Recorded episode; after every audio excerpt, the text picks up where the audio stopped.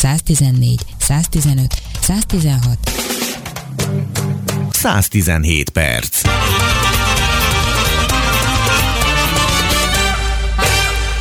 Posztszovjet címmel Szilágyi Lenke fotókiállítása nyílik pénteken a Centrális Galériában. A kiállító művész Szilágyi Lenkét hívtuk föl, és kerestük, hogy beszélgessünk erről. Kezi Csokolom, Péter Ferenc vagyok. Jó napot kívánok! Hát egyrészt, ahogy belenéztem, valamennyi képet online is lehetett látni, a nagyobbik fele, vagy szinte négy, háromnegyede fekete-fehér kép, és nagyon erősen ilyen szociófotókat láttam, ami, ami hát egyrészt megrendítő sok tekintetben, másrészt nagyon sok volt benne a, az egyéni vagy a kisebb, néhány személyes portré is, de mégis mi az, ami a legfontosabb, amit, amit ha ilyen sűrítetten kellene valamit mondani, amit erről az anyagról ön fontosnak gondol, hogy jó, ha tudják az érdeklődők? Mm, talán az, hogy itt az emberekről van szó elsősorban, tehát most attól eltekintve, vagy illetve, hogy mostanában ilyen divatos dolog ez az utazás, és mindenki a, a tájakat, meg a látványokat fotózza.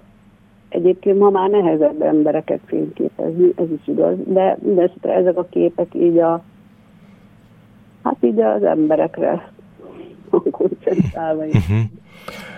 Hogy jutott el ilyen helyekre? Mert az látszik, hogy itt van tengerpart, van városiasabb környék, az egész, hát egyébként nagyon, nagyon izgalmas a hallgatóknak, csak hogy itt elmondjam, hogy a félbehagyottság, a puritánság, ami nagyon erősen, ami eszembe jutott, hogy ilyen fogalmak, a harmónia és a, a diszharmóniának ez a kettőssége, tehát mintha úgy hirtelen ott ragadtunk volna egy világban, és azt, amit, ami nekünk nem ismeretlen már legalábbis, aki megélte ezt.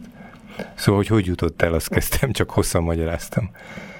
Igen, hát ez a 90-es évek elején, inkább első felébe nem nézve már egy kicsit olyan, mint egy ilyen időutazás, pedig hmm. mégis azért nem volt annyira régen, de azért nagyot változott a világ, tehát hmm. ez még hát hogy is mondjam, ezen még jobban látszik ez a szocialista jellegű hát élet. Hát valójában valahogy, mintha ilyen rekvizitumok lennének, és egy kicsit mögé látnánk. Lehet, hogy abban az időben nem lát, eltakaródott előlünk, de most már most már mintha a fonákját is látnánk, szóval egyszerre realista, meg egyszerre van egy ilyen furcsa érzés az emberben, aki, aki esetleg megérte ezt az időszakot. Gondolom valami hasonló szándéka is volt. Hát azt nem tudom, hogy akkor milyen szándékaim voltak. így, így, hát ilyen naplószerűen mondanám, hogy így megörökíteni az emlékeimet, hogy így mondjam, és ezt mondjuk azért is mondhatom, mert írtam közben egy kis naplót, uh-huh. és abból is Hát az is olvasható. Itt Tehát akkor ezekhez, azt, azt én nem láttam, ezekhez a képekhez kommentárok is tartoznak ezek szerint? Igen, hát ilyen kis megfigyelések inkább ezt mondanám, uh-huh. hogy amiket így szóban is leírtam, de lényegében így kapcsolódik a képekhez. Tehát azok is megfigyelések, vagy hát egy ilyen megfigyelőnek a... Uh-huh. Az látszik, hogy nem végig szaladt ezen a, ezeken a helyeken, hanem hát azért itt ki kellett várni, megérezni pillanatokat. Az előbb kezdtem kérdezni, de aztán valahogy ez félbe maradt, hogy, hogy elég hosszú időt töltött ezeken a helyeken? Ja igen, hát többször is voltam, de mondjuk egyszer voltam három hónapig egy húzamba, uh-huh. aztán utána is ilyen egy hónapot, meg ilyen pár hetet, és itt közben voltak ilyen utazások. Tehát először a Kaukázusban a tengerparton kezdődött egy nyaralással, ahova eredetileg egy hónapra készültem, de aztán jól éreztem magam, és, és utána ez így meghosszabbodott négy hónapra, és akkor közben voltak ilyen utazások, a tengeren, meg a Volgán, meg mindenfelé így utazgattunk, és ez az, egyébként az utolsó pillanat volt, amikor ezt még így viszonylag olcsón meg is lehetett tenni, tehát gyakorlatilag az egész utazás nem került többe, mint hogyha itthon maradtam volna. Hát ezt ma már így nehéz elképzelni, de az még tényleg így a Szovjetunió utolsó pillanatai voltak, és hát akkor máshogy néztek így az anyagi viszonyok. Ahogy mondja, hogy az utolsó pillanat volt a költés szempontjából, de talán az utolsó pillanat volt, hogy még látszólag egyben, ami egyébként ez is az érdekes, hogy kilátszik mögüle az, az egyben lét, az mennyire törékeny mert azért azt tippelem, én nem voltam ezen a területen, talán Ukrajnának, a Ukrajnába jártam az egész ilyen keleti részről, de hogy azért itt nagyon jelentős változások vannak, nem tudom, hogy minden tekintetben pozitív irányban, most ami vizuálisan, meg építészetileg, meg, meg az emberi viszonylatokra látható, de hogy talán az utolsó pillanat volt, amikor még azt a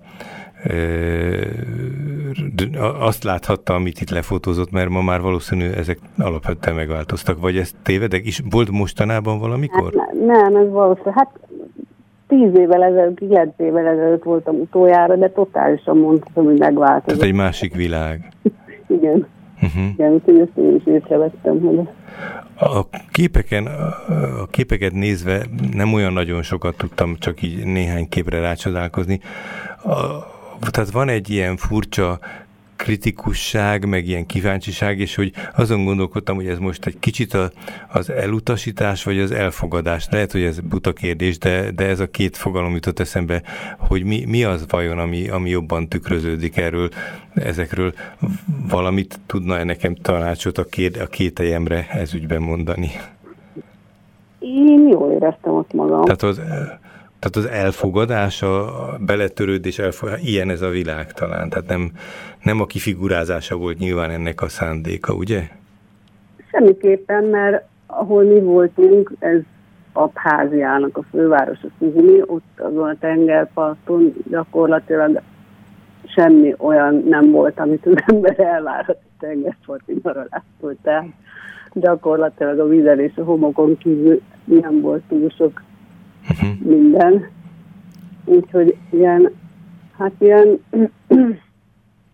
elég fapadosnak nevezhető tulajdonképpen a utazás, de én ezzel megbarátkoztam, sőt nekem tetszett rá, hogy, hogy nekem sosem voltak ilyen kis elvárásaim, sőt, úgyhogy próbáltam ott beilleszkedni inkább ebbe a életformába, ami ott Hát ahogy mondta, hogy ma már biztos nehezebb lenne ilyen személy, ilyen közelinek tűnő személyfotókat vagy portréfotókat készíteni.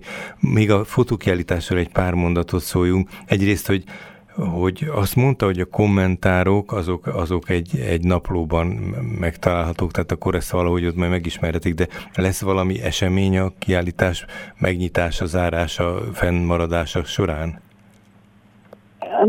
Szeptember közepéig nyitva lesz a kiállítás, és inkább az őszi fertára tervezünk programokat, uh-huh. egy zárást is, de a zárás előtt még ilyen beszélgetéseket, vagy valamiket tervezünk, mert most hát a megnyitó az így nem nagyon aktuális most. Hát, hogy, hogy még mindig benne van a félelem az emberekben, hogy a tartás, hát, erre gondol? Szóval, hogy ilyen, most ilyen tömeges rendezvényeket, uh-huh. azt nem nagyon lehet szervezni, de hát látni lehet akkor a nyár folyamán, és mondom, néhány programot tervezünk, hogy így, így azért össze lehet verődni és beszélgetni, meg, megnézni, és egyébként pedig ez a napló az az interneten is olvasható, az online változatban, meg ott is kint lesz a falakon. Uh-huh.